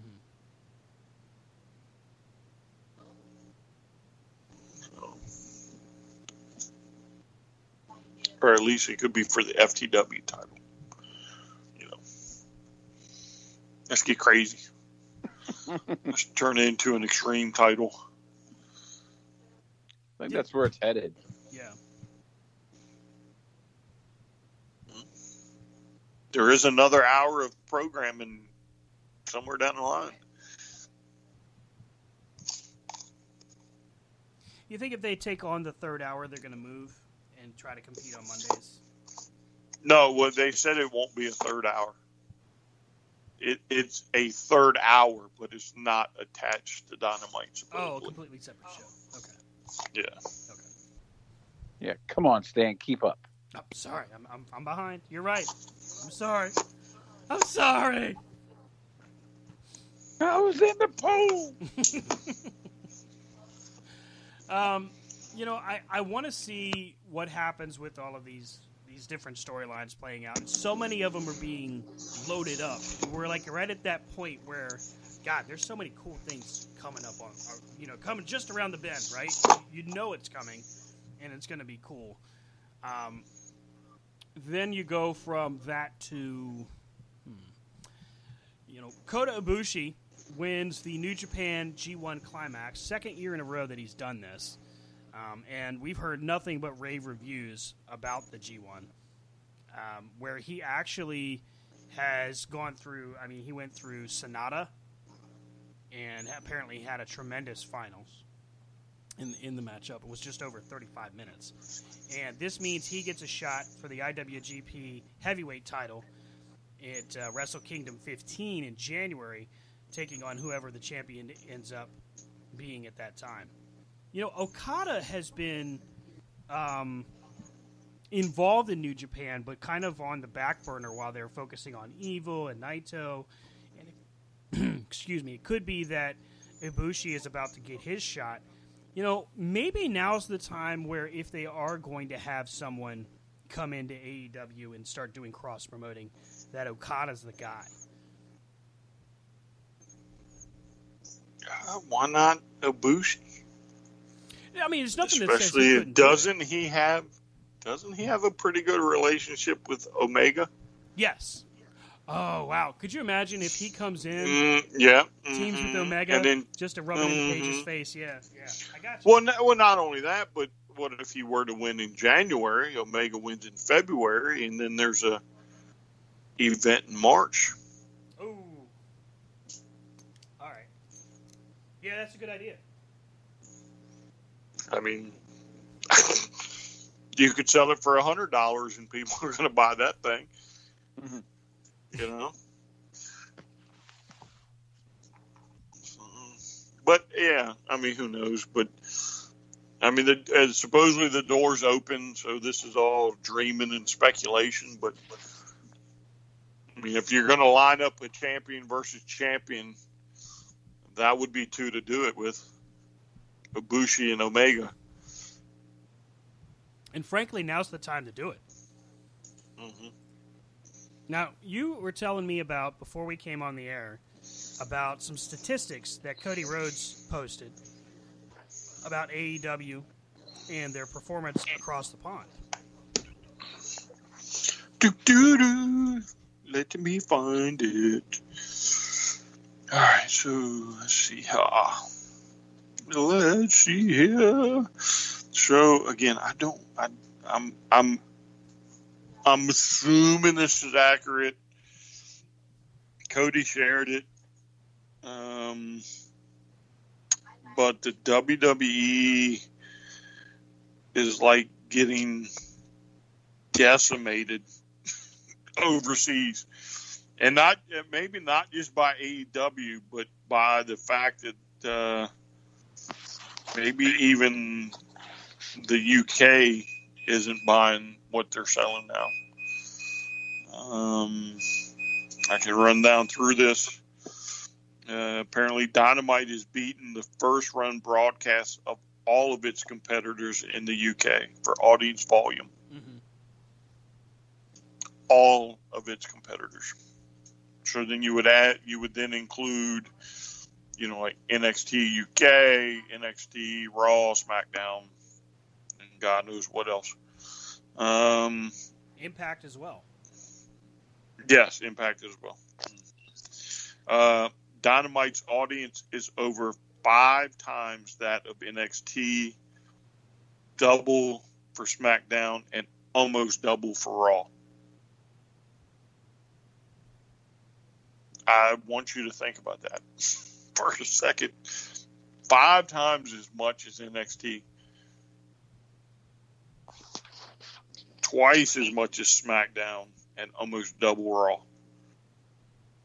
Now, granted, this is this is to the isolated to the U K right now, but what we're looking at here is a, a country, a demographic, or a, a location that W W E typically performs very, very well. Um, and then looking at some of these statistics, it's it's staggering to really see um, some of this come out to light. Now, it's not to say that this is an isolated incident, because this isn't going to be the first time that W W E is uh, taking it on the chin in ratings when it comes to performance overseas. But it's pretty stout. I mean, five times. Dynamite's audience is over five times that of N X T, double SmackDown, and almost doubling Raw. That's a pretty large number. Um, and doubling Impact. Yes, yes. Which is which is actually interesting to note, because Impact does tremendous in the U K. They always have. Um, but they're doubling Impact's audience, and it's also on a free-to-air channel. So considering that, that's huge. That's a big, big deal. So the time is right, I would say, for them to start to cross-promote just a little bit more. Mm-hmm. Well, I mean, if if COVID, um, if COVID hadn't hit, I think you probably see that. But you know, because there's still talk that they want to do a U K tour, and I wouldn't blame them. Um, I, I might would spend a solid month over there, maybe a little bit longer. In all honesty, with these numbers, but um. You know, you just can't pack up and hop on a plane and fly over there, mm-hmm. um, you know, at this time. I'm sure they would have done it. Yeah. um. So full episodes of Dynamite on I T V four, which I was, I'm assuming is a T V channel. Yeah, it's kind of like T V, basically. Has reached two point eight million people based on five plus consecutive minutes of viewing, and then across all I T V channels they've reached six point seven million based on them having watched at least five consecutive minutes. Mm-hmm. That's a that's a pretty big number, and of course they do benefit from being on more or reaching more people than its competitors, but mm-hmm. um, W W E had that opportunity, and uh, I'm pretty sure they squandered it. So, because they were on those channels and then got booted for A E W. Well, and that's that's the thing when you when you sleep on your smaller partners, and if, realistically, if you think about it, Fox, you know, that, that's a huge partner, U S A or N B C Universal, huge partner. But when you sleep on your smaller partners, that stuff can come back to bite you. And, you know, the U K is not a small audience. You know, we're not talking about like, hey, this is the state of Florida, they just don't like you. No, we're talking about like a, a pretty huge population. So there's a lot of money at stake. Um, and then, of course, you look kind of across the way to the other part of Florida, I guess, um, where W W E is they've coming coming right out of their draft. And I, I wanted to make sure we dedicated a good amount of time to A E W's anniversary show because, you know, hey, it's big news. It is a great show.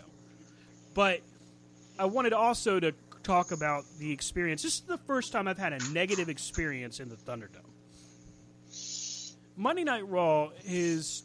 You know, God, it's not a secret that for at least six months now, it's just had very, very few highlights. Very few. Um, you know, you have a couple moments that are like, oh, all right, this is cool. But for the most part, not so much. Well, the Thunderdome has entered into this kind of this realm where it's trying to give you a feel of fan-friendly, you know, we, we know that your safety's important. We're, we're thankful. Show your energy kind of thing, right? And that's what they say during T V tapings. Hey, show your signs, wave your arms, we, we want to see your energy. And usually that's it, and we're cool with that. Well, this past Monday was completely different. Um, you know, I get in there and I'm in there and, and they're giving, all you hear is, and I think it's Tom Phillips, but all you hear is Phillips in the background. Keep your hands up, keep clapping, keep doing this, keep thumbs up. And, you know, Brian, you know, and, and Rob, I'm sure you've heard me say it as well. I've actually, you know, complimented W W E on how they handled the Dome up to now, about how they don't push fans to do this, and they really don't. Because at the time, they didn't. It was pretty much T V taping behavior, and then that's kind of it. But this past Monday, I swear to God, I couldn't hear anything happening on television because all you hear is Tom Phillips going, hey, raise your hands, put the signs up. Uh, hey, you in the black, make sure it's a W W E-approved shirt. Like, what the hell, dude? Like, nobody... Look, Tom Phillips wasn't that great in commentary to start with. But I don't need to be directed as to how to be a fan. And right. This is... A lot of people have said it before, you know, hey, W W E kind of positions their fans, and now we're finding out more and more that in the in the Capitol Wrestling Center, which I still think is a cool name, um, that they're recycling footage of people in the Dome to N X T. If that's the case, I can completely understand why, because people are starting to get pissed off.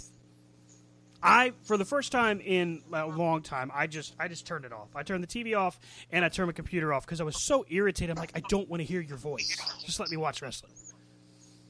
Like, so I had no idea how good Raw was or how bad it was, because halfway through I turned it off because I was just so sick of hearing Tom Phillips telling me what to do. Welcome, Stan. Welcome. It's all Tom Phillips' fault. To the intervention meeting. We're going to wash the bobblehead right out of you. But, Brian, they can change. Keep believing that. Now, I will say that I did see a picture of N X T mm-hmm. and their Thunderdome, and I'm going to have to admit I like the look of the N X T Thunderdome mm-hmm. compared to the other ones. Um, but I mean, y'all, you, you really had to, you really had to, like. Um, not be paying attention if you thought for a second that A, they weren't going to like uh, edit certain things mm-hmm. because we've had certain things pop up, and B, they weren't going to let everybody just sit on their hands uh, like the first few weeks of Thunderdome. Right, right. Uh, because even I noticed what little I watched, even I noticed that everybody seemed to be a whole lot more energetic. Mm-hmm. And it was really for, I, I forget what it was, but I mean, it might've been, uh, it was something minor, you know, but everybody's like cheering this, this thing on. I'm like, what in the world? So I, I again, if you're the W W E, why wouldn't you? Mm-hmm. It just seems like such a messy way to to try to move your show. You know, you got. Well, it is, but again, it's the W W E. They can they want to control everything. Mm-hmm. I mean, we got. I mean, literally, Go ahead. if if if he says change your shirt, then what the guy should have done is stand up, take his shirt off, and you know. Just flicked, you know, flicked off the audience and walked off or something, you know. I was wearing a Marty Scurll shirt. I was wearing, wearing a villain shirt. Uh, but it's it's one of those shirts that you really can't tell what it is. It's not like yeah. it's blazoned with Bullet Club. It wasn't like the Villain Club, so I was pretty safe, I think. Well, but back then they probably weren't eyeballing it either. Mm-hmm. No, this was this past Monday. So, I mean, that was the first time I had heard somebody, like they were just saying, make sure you're wearing a or W W E-approved merchandise. And and I will give them credit. It, when you register for the Dome, it's not like they just don't say anything to you. Like, you get sent information that says, hey, you can't wear, you know, non-W W E merch. They do say that. But it's when the Dome first started, uh, it was SummerSlam, right? Yeah, SummerSlam, and and and the SmackDown beforehand. Um, the concept of it was a little iffy. I mean, you, Brian, you commented that it was kind of like uh, what was it, Black Mirror? Mm, I don't remember. It's possible. So I mean, I'm old fart. It was it was one of those things where it was, it was kind of weird, and there was no sound in the arena. So what the feed we were getting was the commentary and the match, but no noise in the crowd. So what you're hearing from the, the Dome is just the guys working, and you could hear plain as day every spot you call. So, of course, they fixed that because that not only do you have that issue going on, you have idiots showing pictures of Chris Benoit and beheadings and K K K people and... Like, so they got into, all right, well, we need to censor some of this. Then it gets to a point where, you know, at one point they're like, yeah, you know, really, just keep your energy up. We really you know, we really appreciate it, which I thought was fine. You know, in T V tapings of old, you're used to that. That's how they used to do it for SmackDown. You remember, it was like six hours of programming. So, yeah, but they normally wouldn't do it till the, like, hour four when everybody's, you know, like, uh, yeah. Jesus, yeah. Why did I buy this ticket? Yeah. So, I mean, you, you have familiarity. Any old school fan has familiarity with kind of how that goes. But this is the concept of, of uh, keep your hands up, keep clapping. They're going to be right behind you now. It, but they're not. That's the thing. At first, when the Dome started, like Orton was pointing to the, the screens. Like Jeff Hardy was, you know, interacting with the screens. They don't do it anymore. There's no interaction with it. So why would you feel like you're part of the audience if they're not interacting with you? Because my puppet, Vince McMahon, has got you all on his string and you're all being pulled. I mean, literally, I want you to think about what Stan is telling you. There's no way in the world I'm signing up for something where I'm sitting in my house and they tell me what I can and can't wear. Are you kidding me? Because I, I'm not talking about like putting up a sign or flicking the T V off or, you know, mm. mooning it or whatever. I understand that. But I would not ever allow you, the entity, to tell me what I'm going to wear. Mm-hmm. And I'm not going to tell you, have you tell me to cheer or to boo or anything else. And that's the problem because they're, they think that you're, oh my God, what feedback. Sorry.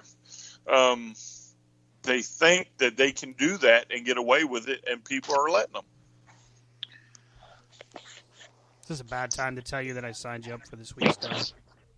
I don't care because I'm still not getting on it. He will not curb. He will not cave. I, I, I mean, again, why would you as an adult let somebody else tell you, well, you need to go change your shirt because mm-hmm. that's not W W E. Right, right. Well, and then if you look in the Dome, there's an increase here recently. I've seen more and more kids there, but it's not much. It's it's we're looking at pretty well full-blown adults from early or late teens to early thirties is really what you're seeing. But I'll say, like, when you watch it, if you, you see a tendency, there's you get the people that are just sitting there watching the show and they're not doing anything. Mm-hmm. You know, and it's like, okay. The W W E's like, all right, well, we're not really, this isn't exciting T V just having you sitting there picking your nose, watching your computer screen. Mm-hmm. You know? Right, right, right, right. I call it the yeah, Festus so, approach. yeah. yeah. So make your programming entertaining. Mm-hmm. We've been to, we've been to enough shows, house shows, pay-per-views, uh, Nitros, Thunders. Uh, I think y'all went to a Raw or SmackDown back mm-hmm. in the day, and when it's entertaining, the crowd is pumped. Mm-hmm. you thought this was your way of putting the crowds into the arena. So now you got to deal with what you created. Your program is not entertaining, and nobody's cheering. So figure out a way to make it entertaining again, and they'll start cheering. Yeah, yeah.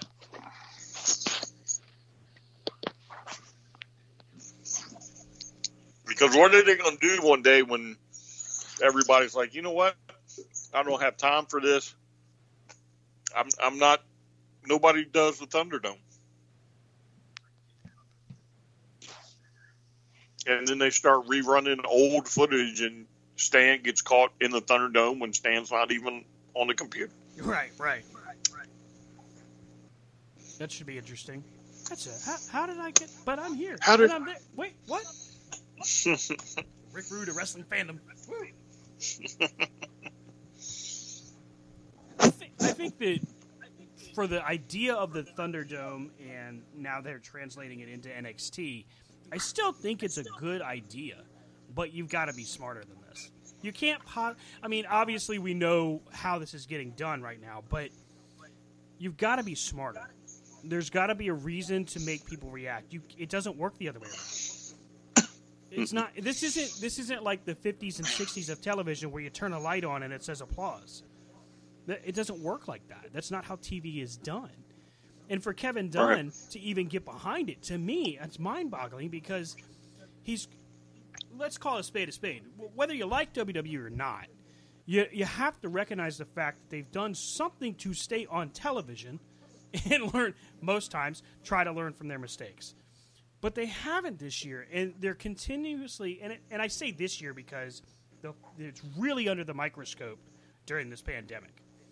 You know, it all starts right at WrestleMania and just unfolds or, or unravels seemingly from there. And I'm not saying they didn't suck before, they didn't have problems before. What I'm saying here is that that that look, that the optics of what we're seeing right now is so magnified that it's it's even more mind-boggling to me that somebody doesn't just say, wait a minute, what the hell are we doing?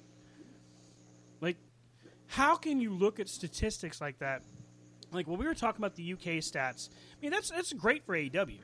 But if you look at historically, just as, forget about your competition. Forget about Impact, A E W, any other company out there.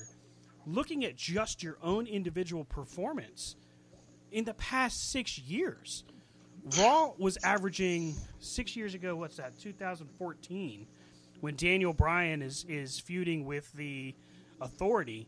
Raw's averaging four or five, maybe even six million viewers at different points. And now they're lucky to break two. And that's huge. Mm-hmm. It is, but again, so when you're the only thing on T V, nobody pays attention to your mistakes. Mm-hmm. But when competition comes along or something better comes along or something that's flashier comes along, those mistakes get compounded. People start paying attention to those mistakes. Mm-hmm. Some people, just through attrition, because we know it happens, that some people at the magic age of eighteen decide, well, I'm not watching wrestling ever again. Right. And they just stop watching it. Right? So, you know, there's some of that too, but I mean, Impact, or, or uh, not Impact, but uh, oh, whatever you call it. Um, yeah, Impact, whatever. Um, they've stuck around. They've built a roster. You know, they give you an alternative now, a legit alternative. Mm-hmm. R O H was giving you a legit alternative. The N W A was giving you a legit alternative. A E W is giving you a legit alternative. New Japan is giving you a legit alternative. Now the now the world has gone from like one promotion to many promotions that are legit um, places to go get entertained. And I think it's showing. Uh, you know, A E W, the only requirement for you to walk in the building and sit in a live arena, mm-hmm. well, two, is to be spaced socially and keep your mask on. Right? They're, they don't tell people don't wear what shirt. They don't tell you when to cheer. Uh, I think Impact is still doing an empty, empty arena. I'm not. I haven't seen the show lately, but as of two weeks ago, they were still an empty arena. Okay, and they're getting by, and they're quite entertaining when I get to watch them. Um, I haven't seen R O H, and of course, N W A is on a hiatus right now. Mm-hmm. But I mean, why? Why is your competition thriving and you are steadily declining? And and not like just literally plummeting, but your numbers are slowly dropping. Mm-hmm. But everybody else is either maintaining or going up. I mean, and and the craziest part, the craziest part is SmackDown right now is probably the show to watch. It, to me, it is. It, you're seeing uh, storylines unfold in a way, and, and, and a lot of it, I, I will say, a lot of it for me right now is seeing what they're doing with Roman Reigns. But even in that, even in that, I, I have to point out what they did to Braun Strowman this past week. And, and Brian, I don't know if you saw it. Rob, did you see SmackDown this week?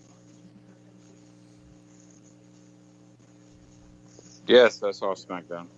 So Braun Strowman just gets the, just the dog shit beat out of him by Roman Reigns. Wasn't it? Wasn't it only a year ago where Strowman and Reigns were basically on equal footing? Mm, I don't know if I'd call it equal footing. Well, yeah, I guess. Yes. Uh, I mean, there should there should always be that one guy, mm-hmm. right, that you just can't beat. Right, I agree. And and for Roman Reigns, it should be Braun Strowman. Mm-hmm. No matter the personality, no matter the manager, so that when when the time comes, in the right you know the right build up, the right setting, it's magic, or should be magic. But again, the problem with Roman Reigns is you have made him out to be Superman, right? Even before Tribal Chief. Mm-hmm. Okay? You made him unbeatable. Now you've put him in a situation where he has become very successful, right? So because you have no crowd to turn on him, mm-hmm. you can't hear a crowd chant boo or whatever. Right. He he is that persona of the Tribal Chief. Well, if you just had him beat up his cousin, why would you have him beat up Braun Strowman? Right? Mm-hmm. Because you're building Roman Reigns up to be the guy, mm-hmm. finally. Because there's no obstacles in your way. But again, the problem is he was already at a certain point. Mm-hmm. And like I've said before, there were times he should have lost, but he won. Mm-hmm. And now you've painted yourself into a corner because if you don't maintain this persona, Roman starts to slide back down. Mm-hmm. Yeah, I mean, I, I can see that. I, I feel like with this one, what really stood out to me on this wasn't necessarily Roman's part, was more along the lines of just, I guess this was Braun paying a price for his picture, for his syringe that got caught on oh, camera. The syringe, yeah. yeah. Because he tapped him out. It wasn't just a pinfall. He tapped him out clean. That was a that was a Roman Reigns match in reverse. It just, it was like, what the? and, and again. They punked him out. Yeah. Yeah, like Braun has They been... didn't give him a chance. Mm-hmm. And I guess I, I... they're just trying to build up the Roman Reigns character to be, you know, mm-hmm. oh, he's the unbeatable big dog. He's the Tribal Chief, whatever. Right, right. So, and here even... comes Brock at WrestleMania. With no crowd, I see that as being just a huge flop. Like with a crowd, you have a reaction where they're like, "Oh, holy shit!" with with no crowd, it's like, "Oh, this is going to be the worst." It's going to suck with a crowd or without a crowd. Well, I'm not talking about match quality. I think we already know that that's going to blow. I, yeah. just, I can't see that ever being good. Brock just needs to stay gone. Well, I, but the problem is, again, if he is now beating up, solidly beating up the biggest guy on the show, mm-hmm. what is Dominic going to do with him? What is Rey Mysterio going to do with him? I mean, you literally moved people that could interfere or slow him down. Mm-hmm. You put them all on Monday night. Yeah. Yeah, because now, I mean, you know, Las Vegas is his famous re- favorite wrestler, Dominic Mysterio. Uh, you know, he's not, no, there's no chance in hell. And Rey, I mean, so, again, no chance in hell. No. And so the only one that may get close would be Seth Rollins. Or Murphy. However, I think you built Roman up to such heights that it's going to take somebody like like Brock Lesnar mm-hmm. to, maybe. to come in and dethrone him. Maybe they do Goldberg again. Why not? Oh, yeah. My God. Yeah, they still got him under contract, I bet. Well, were them them two were supposed to face at WrestleMania, yeah, right? Yeah, Wasn't it Goldberg that, versus maybe? Yep, the match that never happened. Yeah, maybe it's it Goldberg. Maybe Didn't Goldberg. you see where Goldberg had tweeted or Instagrammed or something? Goldberg said, "I'm watching this match." Jeez. Uh, there it is. Oh, wow. So I thought... Sorry, I just can't help but laugh in spite of that because it's just crazy. Um, I thought we'd close out with, with asking you guys your thoughts on splitting up the New Day. Stupid. Well, elaborate, or that's your take? he's well, I mean, he's I upset just, by it. I just think more that pancakes.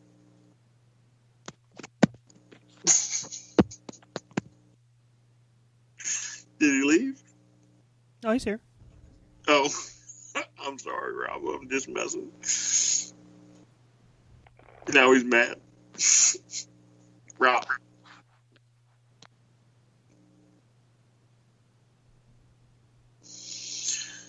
Oh, boy.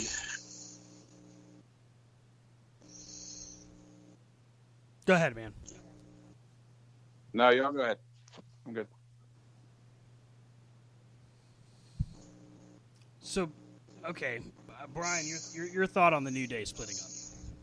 It was time. Uh, I, you know, one of them has to branch out. You can't keep them together forever. It's time. Yeah, it felt like um, last week when they did the draft piece of it, it was it was an awkward moment. Like I, I just didn't like it. I just felt it was stupid. And then this past Monday, they do the the tag title belt exchange, which, you know, I guess I, if you're going to do it, you're going to do it. Uh, Rob, I believe last week you mentioned to do a tournament or something, vacate them, do what you got to do. I'd have probably been better with that. Um, and then, of course, Xavier Woods makes fun of it, you know, because they say, you know, this is the logical decision, is to just exchange the belts. And he's like, yeah, that's clearly the most logical, like right there on T V. He says it, which I thought was priceless. Um, but then this past week, they do the the say goodbye to the New Day kind of thing. And uh, for all the pomp and circumstance, I, I feel like while I really want to see Big E do well and Kofi and, of course, Xavier Woods, I feel like this is kind of forcing Big E, much like they tried to force the Kofi K- Kingston situation. Do you think Kofi was forced? Yeah. I mean, I felt like Kofi deserved his chance. Don't get me wrong. I, I definitely feel like he had earned it. But they really didn't allow that, that situation to pan out. They just kept forcing it, like with the Vince doesn't like him, Vince doesn't want you kind of thing. And, you know, the the it just it felt forced when they did it. I don't think it's like that. I just think it's, you know, they got to move them on to different things. They've been doing the same. I mean, it's kind of like Charlotte Flair. Like you can't put, you can only put the tag belts on them so much. Right. I mean, hell, they're probably almost twenty-time champions now. Mm-hmm. Every time you turn around, but all they're doing is they're moving their issues with booking from one show to the other. Right. Because that's all they've literally done is they've taken some of the big ones that they couldn't do anything with on one show, and now they're not going to do with them anything with them on the other show. Mm-hmm. Because once you take Biggie out of the out of the New Day, what are you going to do with him? Yeah, I'm not confident that they have really a good plan for him. I, especially all the people they've just put on SmackDown. I mean, Seth, Aleister Black, Apollo Crews. Um, I mean, all of these people that are getting thrown onto SmackDown. And his what was his feud? It was with Sheamus, right? So mm-hmm. I don't have a lot of con- uh, confidence that, that Big E is going to be moved into a, a larger role with those big of a superstar names on the list. Maybe not Apollo Crews. I could see him advancing past Crews, but for the rest of them, that just seems unlikely. Well, I mean, when they created New Day, it was because they the three of them had, you know, wandered into obscurity and they wanted to make themselves relevant again. So that's why they created New Day, and they made it, made something of it. And now you take them out of that, you take them away, they're going to do just like everybody else. They're going to hide back into the scenes and be like, what? Who? Where? I guarantee in two years we'll be sitting there going, is Big E still employed with W W E? Yeah, it's, it, it. Like I said, with, with all of the people that they have been throwing into SmackDown, and Brian, I'm I'm inclined to agree with you that maybe this is them lining up people for Roman to mow down. Um... which is both positive and negative. I don't know how that would play out. But then there's, of course, lurking in the background, as we go ahead and get ready to, to end, there's Otis with the Money in the beef bank, Money in the Bank briefcase. Easy for me to say. Um, where now there's a rumor that it's going to be Otis challenging Sammy with the briefcase.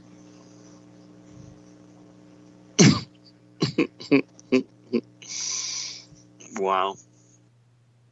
Why don't you just go after the Cruiserweight belt? Oh, that would be hilarious.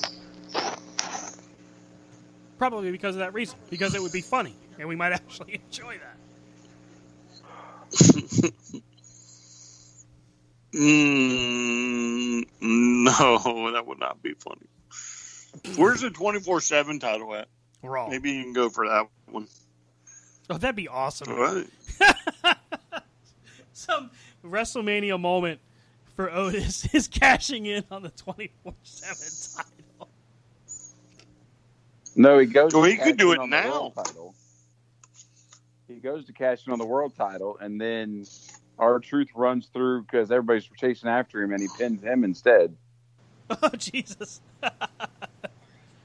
Wow, that's happening. I bet you that happens. They'll stretch it all the way to Mania, and that'll happen.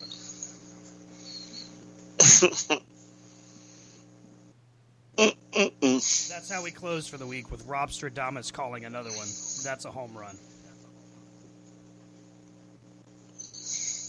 Wow. All right. It won't happen.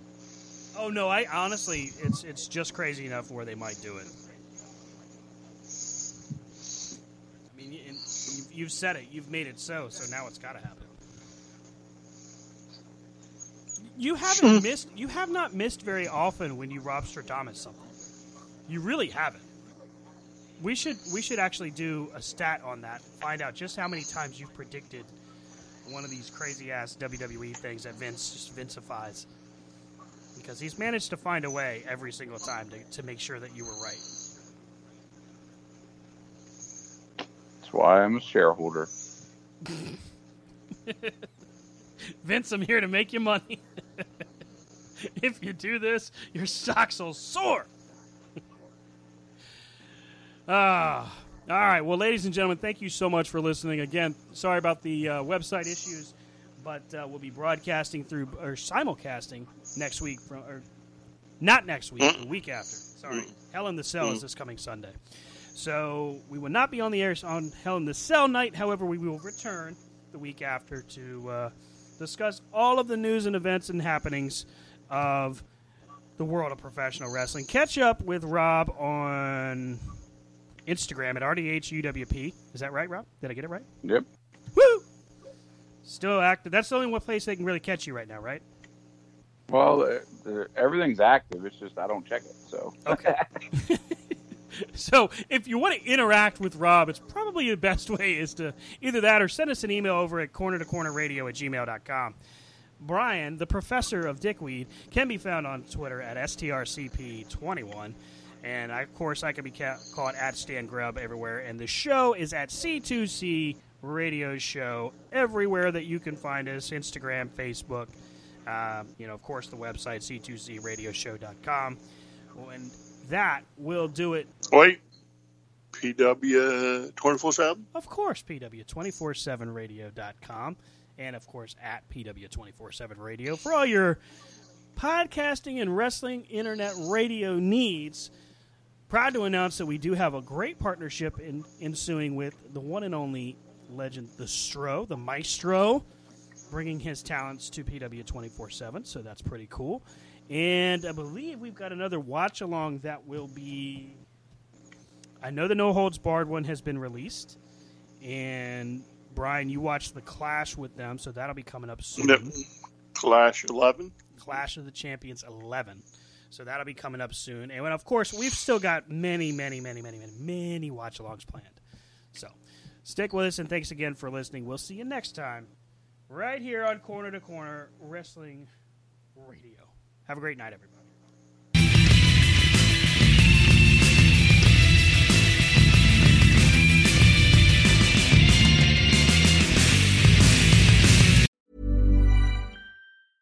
Hey, it's Paige DeSorbo from Giggly Squad. High quality fashion without the price tag. Say hello to Quince. I'm snagging high-end essentials like cozy cashmere sweaters, sleek leather jackets, fine jewelry, and so much more. With Quince being fifty to eighty percent less than similar brands. And they partner with factories that prioritize safe, ethical, and responsible manufacturing. I love that. Luxury quality within reach. Go to quince.com slash style to get free shipping and three sixty-five day returns on your next order. Quince.com slash style.